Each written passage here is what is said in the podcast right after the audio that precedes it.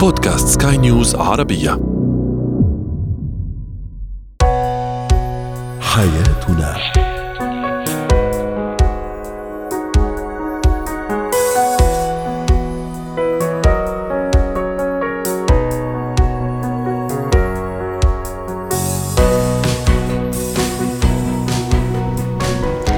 مستمعينا الكرام أهلا بكم معنا إلى حياتنا. فضاؤكم اليومي الذي يعنى بشؤون الأسرة وباقي الشؤون الحياتية الأخرى والذي يمكنكم الاستماع إليه عبر منصات سكاي نيوز عربيه dot com slash podcast وباقي منصات سكاي نيوز عربية الأخرى. شاركونا عبر رقم الواتساب 00971 561 886223 معي أنا آمال شابة. اليوم نتحدث عن الشجار الإيجابي بين الأزواج. ما هو الشجار الإيجابي وما هي فوائده؟ كثره لوم الطفل أو أضرار اللوم على نفسية الطفل وتكوين شخصيته. وأخيرا كيف نكتسب مهارة التكيف؟ هو وهي. يجمع خبراء العلاقات الأسرية والزوجية على أن العلاقة الزوجية السليمة هي التي لا تخلو من الخلافات والشجار بالعكس على العكس على العكس من ذلك الشجار هو علامة صحية جيدة لكينونة واستمرار هذه العلاقة. لكن المشكلة في كيفية إدارة هذا الشجار وحل الخلافات. اليوم اخترنا أن يكون موضوع الحديث الشجار الإيجابي. ما هو الشجار الإيجابي؟ رحبوا معي بدكتورة ريما بجاني الاستشارية النفسية والوسارية ضيفتي من بيروت أهلا وسهلا بالدكتورة ريما أول شيء نقول شجار مباشرة نروح خلافات عياط صريخ مدري إيش ممكن تجاوز في الكلام وما إلى ذلك إيش يعني شجار إيجابي؟ في شجار إيجابي وشجار سلبي يا دكتورة؟ صحيح. أول شيء مرحبا للجميع آه وعلى قد مثل ما قلت أمل نحن اليوم وقت نقول شجار بنروح نظهر الاشياء السلبية. ما بنفكر معقول يكون في شجار وفي إيجابي بقلبه. هون سريعا رح أقول لك نحن وقت نحكي عن الكوميونيكيشن عن التواصل اللي هو إيجابي بحد ذاته إنه في تواصل. يعني أنا عم وصل فكرة معينة بطريقة كثير إيجابية وبدون ما يكون في إذا بدك توتر و extra ونحن على طول بنحكي عن emotions يعني بنحكي عن انفعالاتنا. اليوم تربطي اثنين مع بعضهم وبتحطيهم بقلب الشجار شو يعني؟ اليوم بحيلا عليه أو أكيد بال couple بين الأزواج لأنه هي علاقة. إذا بدك كثير مترابطة بأي معنى يعني اليوم موجودين كل الوقت مع بعضنا لو مش موجودين physically يعني لو مش موجودين مع بعضنا كل الوقت بس نحن اليوم بعلاقه آه، خلص مرتبطين مثل ما بنقول الكلمة إلى أبد الابدين كمان إنه على طول في بده يكون في بعض محلات بضيق خلقنا بعض الأشياء بنختلف فيها. بشكل على طول بنقول هذا الاختلاف لازم يصير خلاف. الخلاف اللي هو إذا بدك آه، عدم القدرة على التواصل أو التوصل إلى حل. فإذا نرجع على الشجار الايجابي شو معناته؟ نحن اليوم فينا من ضمن هو كلهم نقدر نوصل لبعض المحلات نتواصل بطريقة إيجابية. بس بعض المحلات نتوتر هون برجع لك على الانفعالات. ما نوصل لحل ما نقدر نتو... آه، نوصل فكرتنا بطريقة آه، مباشرة. نوصل إنه هيدا الخلاف بصير في تصادم بس تصادم إيجابي. بمعنى أنا ببقى أو أنا بدي اوصل فكرتي بطريقة شوي ما رح أقول عنيف بمعنى العنف إنه بطريقة صارمة. بحط كلمة صارمة أكثر إنه أنا اليوم بوقف على موقفي بس كل الوقت إيجابي. هون إيه، النقطة الأساسية إيه. يعني. دكتورة سامحيني على مقطع كلامك. وكأني أفهم من كلام حضرتك أنه آه، في في الشجار الإيجابي آه، راح يبين لنا مدى نضجنا أنا كزوجة وزوج مدى حبنا لبعضنا البعض لأنه فيه كثير من الثبات الانفعالي عكس الشجار الآخر اللي فيه عياط والصريخ والصوت يعلى ويرتفع. آه، فيه عارف أو عارفة أنا شو بدي؟ بدي نتيجة بدي حل ما بدي أفرض رأي؟ صحيح. صح ولا لا؟ 100% وهون كنت رح اوصل إنه بالشجار الإيجابي بقد ما نضل إذا بدك صارمين أو على موقفنا أو ما عم نوصل لحل لأنه نحن اليوم وقت نقول تواصل بدنا نوصل على حل اخر النهار بضل فينا في بعض الأحيان مش تقدر تنحل الأمور في هذه الأمور الأساسية عند الأزواج. إنه عن جد نحن بنقول مش كبسة الزر الأمور كلها بدها تتغير. صح. في بعض الناس فيهم يبقوا على موقفهم؟ so so اليوم شو بصير؟ بثبت أنا على موقف اذا أنا بلاقي معي حق بالمنطق أكيد. بوصل فكرتي بطريقة صارمة. يعني في يكون في بعض إذا بدك هيك المرة كلمه مشاحنه هون بتضبط بس بطريقة إيجابية. يعني انفعالاتها على طول under إذا بدك management قادرة أعمل لها إدارة. كلماتي وهون أهم وحدة. امل نحن اليوم كلماتنا ابدا ما يكون فيها تجريح. صح. قبل ما أوصل حتى على الصريخ ما أكون أنا عم هين ما أكون أنا عم بروح بالشخصي يعني أنا اليوم إذا بدك بالمشاجرة الإيجابية النقطة الأساسية يلي هي إذا بدك آه، التواصل في نقطة متقدمة أكثر أنا اليوم ما هين ما جرح ما روح بالشخصي لل- للإنسان. وأكيد من بعدها كمان ما أكون عم عيط ما أكون عم بنفعل ما صير عم كسر. هون أكيد صرنا بمراحل متقدمة. فاذا وقت نقول مشاجرة إيجابية. فيها يكون بعد إذا بدك هيك ما بعرف إذا بنعتبرها العناد ما بعرف إذا في حطها هون يعني هي في fine line بين إنه اكون عنيد أو أنا ثابته على موقفي بس على الأكيد ما عم روح بعض المحلات اللي فيها التجريح والإهانات. هيدي بتبلش هون الأمور السلبية ونطلع من الاطار الإيجابي. وكمان لما يعني أخوض في هذا النوع من الشجار بين قوسين دليل اهتمامي كزوج أو زوجة إنه الأمور تمشي في إطارها الصحيح إنه أن أحل المشكلة ما أخليها تكبر وتتعاظم وتكبر اللي هو بيني وبينه أو بيني وبينها. فاذا استخدمنا هذا النوع من الشجار شيء كويس. كمان طارد للملل وش رأيك؟ بعد ما نتشاجر كده وتهدى الأمور يعني تصير الأمور أحلى. وأجمل. صحيح شوفي أنا بدي أحكي حتى عن التواصل أما اللي بقول في ثلاث أنواع صراحة. شو بقول؟ في أقول أوقات أحكي أنا والشريك وقول له يمكن آه بتعرف شو معك حق هون أنا رح غير رأيي. في بعض المحلات تقول okay إنت كان معك حق وأنا معي حق لأنه هون في two perspective نحن بنعتبر مش ضروري كل الأوقات نشوف الاشياء بنفس المنظار. صح. وفينا ببعض المحلات تقول له لحظة ما قنعتني هون إذا بدك بوصل على الشجار الإيجابي يعني أنا اليوم في وصال بعد حديث هون أكيد بنكون بمنطق عم نحكي هيدي ما نشيلها ابدا مش أنا على بالي أقول هيك. اليوم في منطق معين عم بمشي عليه. بس في له بتعرف ما قنعتني لا ما حبيت هالوجهة النظر. هيدا هو إذا بدك الشجار الإيجابي. هون أكيد كرمال قصة المال. نحن اليوم العلاقة بدها تضل تنمى يعني على طول بده يكون فيها أخذ وعطاء.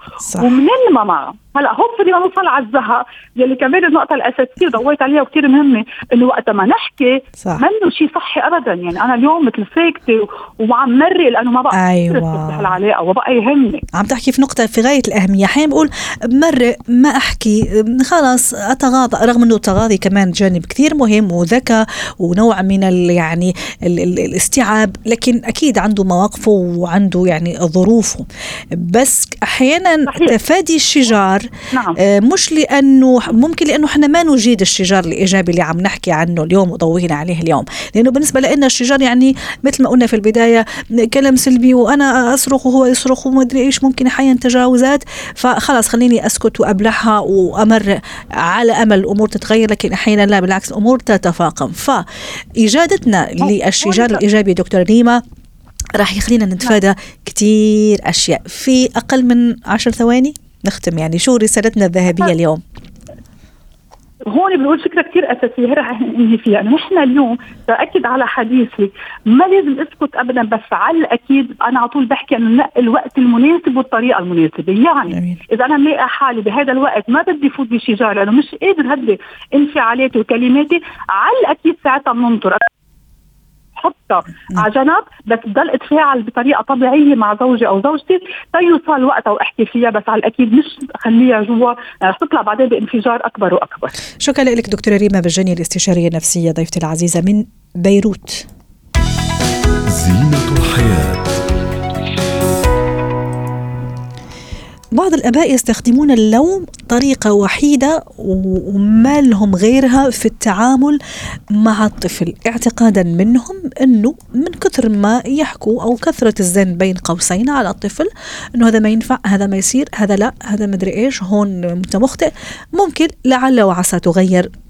من سلوكياته وتعدل من سلوكياته وإذ بهذا اللوم أكيد آه، سيج يعني سيأتي بنتيجة سلبية ولن يؤتي أكله.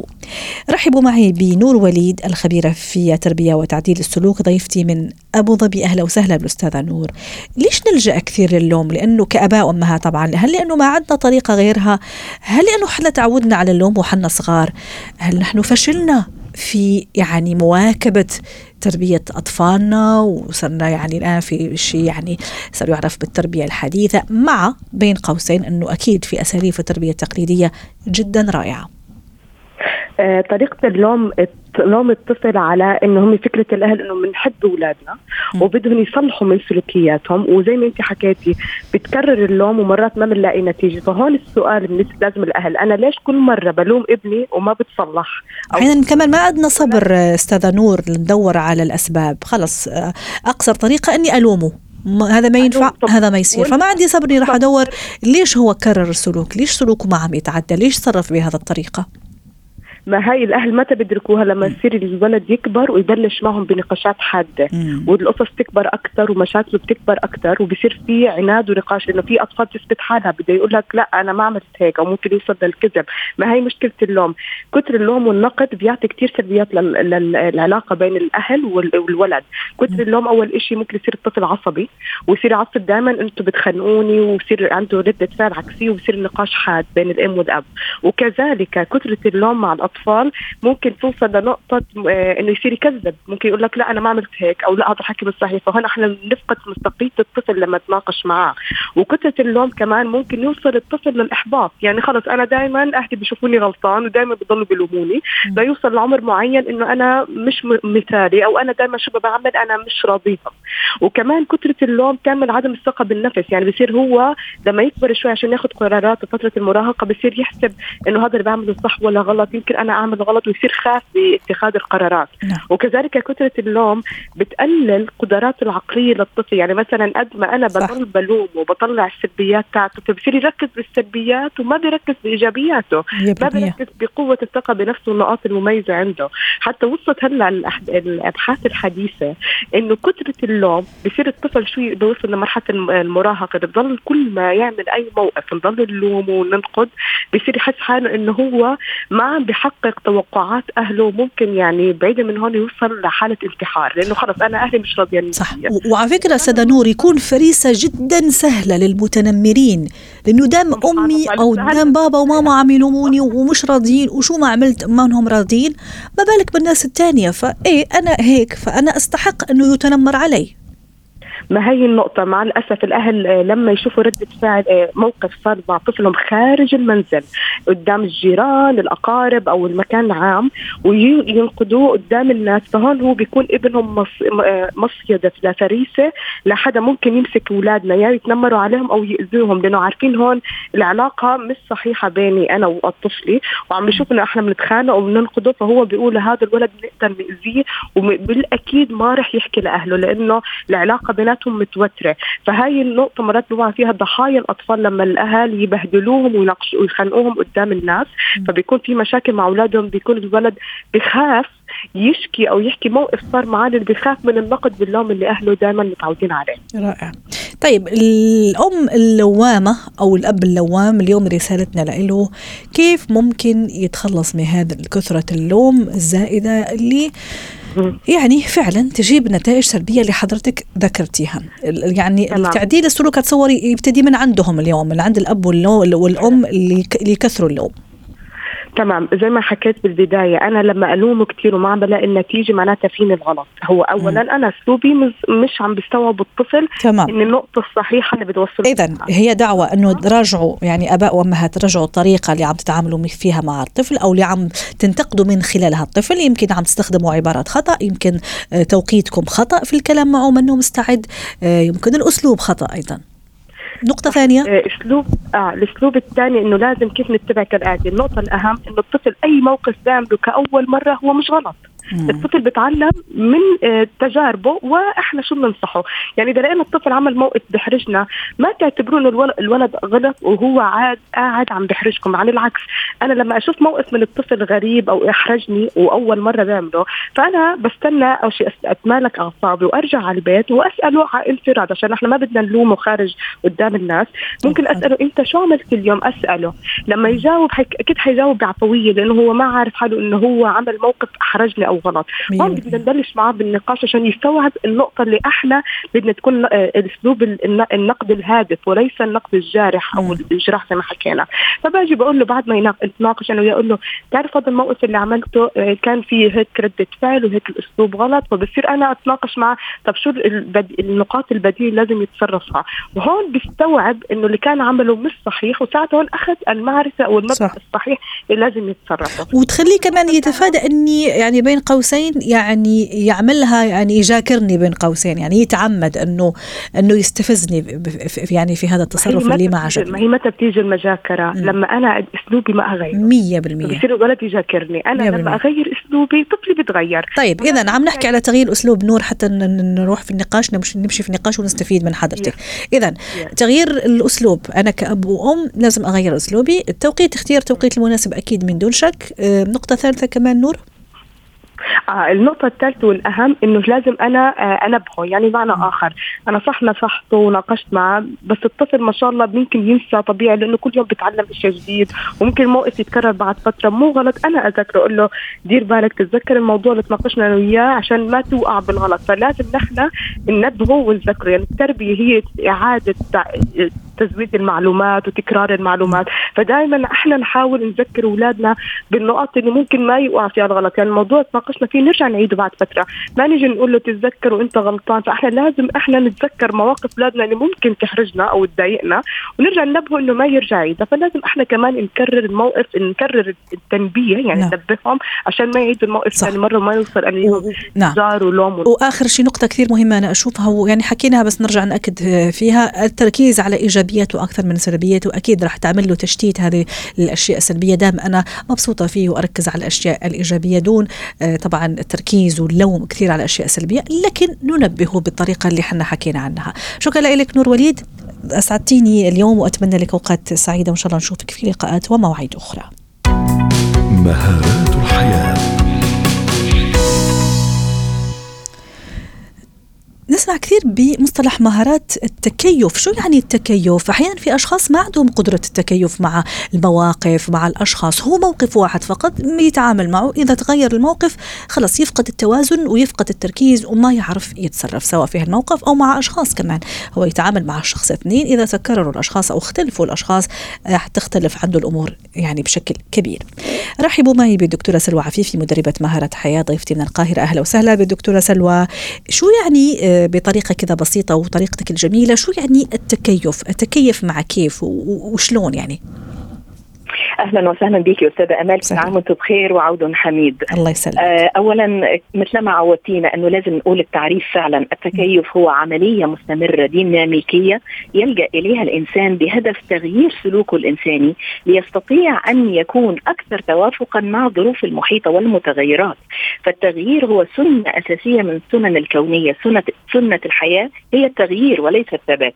فإذا كنت أنا غير متقبلة عملية التغيير في حد ذاتها ولا زلت أتعامل بنفس الأسلوب الذي كنت أتعامل به في قديم الزمان مثلا أكيد لن يخدمني في المواقف الجديدة والمتغيرة والحديثة.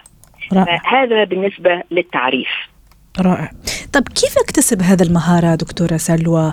دام حضرتك إنه قلتي إنه هي هو يعني قدرة مستمرة يعني مش يوم نعم. مش يومين بشكل مستمر نعم. حسب المواقف وحسب الأشخاص حتى نكون جاهزين في أي وقت. كيف اكتسبها؟ أكيد. اولا طالما هي مهارة فإحنا بنطمئن الناس إنه حتى لو هذه الخصلة أو المهارة غير موجودة فأنا أستطيع أن أكتسبها.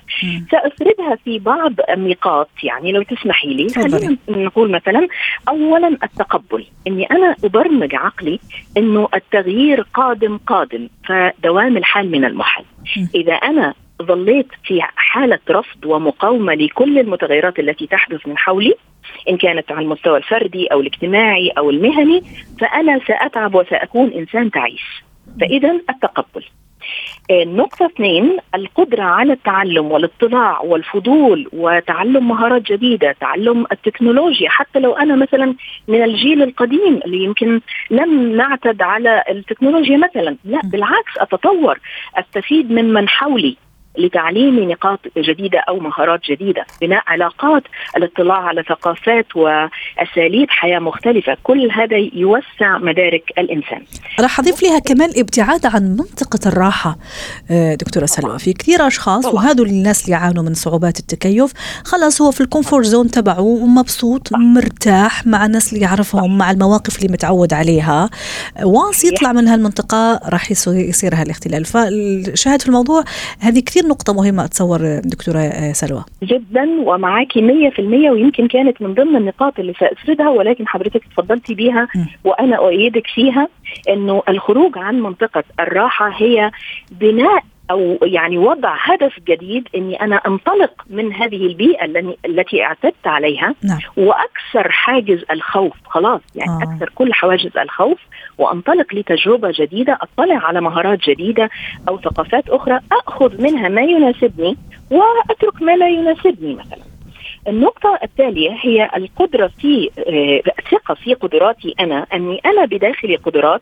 ومثلما اجتزت بعض العقبات فيما سبق ممكن أني أنا أيضا أستطيع أن أكون قادرا على ذلك. مية بالمية. لأنه أحيانا في بعض الأشخاص وممكن هذه كمان برمجة خاطئة للعقل الباطن أنه أنا إذا يصير لي كذا كذا راح أتدمر أنا مدري إيش أنا والله ما أقدر على هالموقف والله أنا ما أقدر على هالشيء. ف يعني هو حكم مسبق صح ولا لا؟ حكم. برمجة مسبقة في حين أنه لا إذا تحطينا في هيك موقف لا بالعكس يعني الإنسان يعني يبين عن قدرات خلاقة ربنا سبحانه وتعالى يعني خصنا بها. حتى نختم. ولا لابد أن نعترف بها بس نكون مدركين. اذا تغيير طريقة التفكير. م. يكون لدي تفكير تحليلي أكثر تفكير عميق تفكير حكيم رؤية أوسع رؤية شاملة للأمور من, من كافة الجوانب. آه، تفكير في حلول إبداعية ومبتكرة ومختلفة. خوض التجربة وتجربة أنماط جديدة وتجارب جديدة. ودائما نسأل أنفسنا طيب إذا أنا خايف ما هو أسوأ شيء ممكن يحدث إلي؟ نعم. هل هناك خط رجعة؟ هل ممكن أن أضع خطة بديلة؟ إني أنا أنقذ نفسي من هذا الخوف أو من هذه التجربة الجديدة؟ أو إني أنا أتعلم المهارة المطلوبة لذلك؟ أو إني أستمع إلى الآراء الأخرى أو أهل الخبرة؟ كل هذه الأشياء تساعدني على اجتياز هذا الخوف يمكن. والإقدام على التغيير فإذا لابد من الخروج فعلا من الدائرة المغلقة التي اعتدنا عليها وعايزة أقول لحضرتك إنه باختصار. الناس الأكثر تكيفا هم أكثر سعادة صح. لأن هم سابقين يعني واخدين الأمور من بدايتها لأنه الرفض مثلما ذكرنا يعذب الإنسان ويضعه في صح. وضع يمكن مكتوف الأيدي وهم كمان الناس اللي شايفين وشايفين عفوا دائما الكاس المليانة ومستعدين لأي تغير بكل حب وبكل كمان يعني ببساطة عرفتي مش معقد كثير الأمور شكرا لك دكتورة سلوى عفيفي مدربه مهارات حياة ضيفتي العزيزة من القاهرة.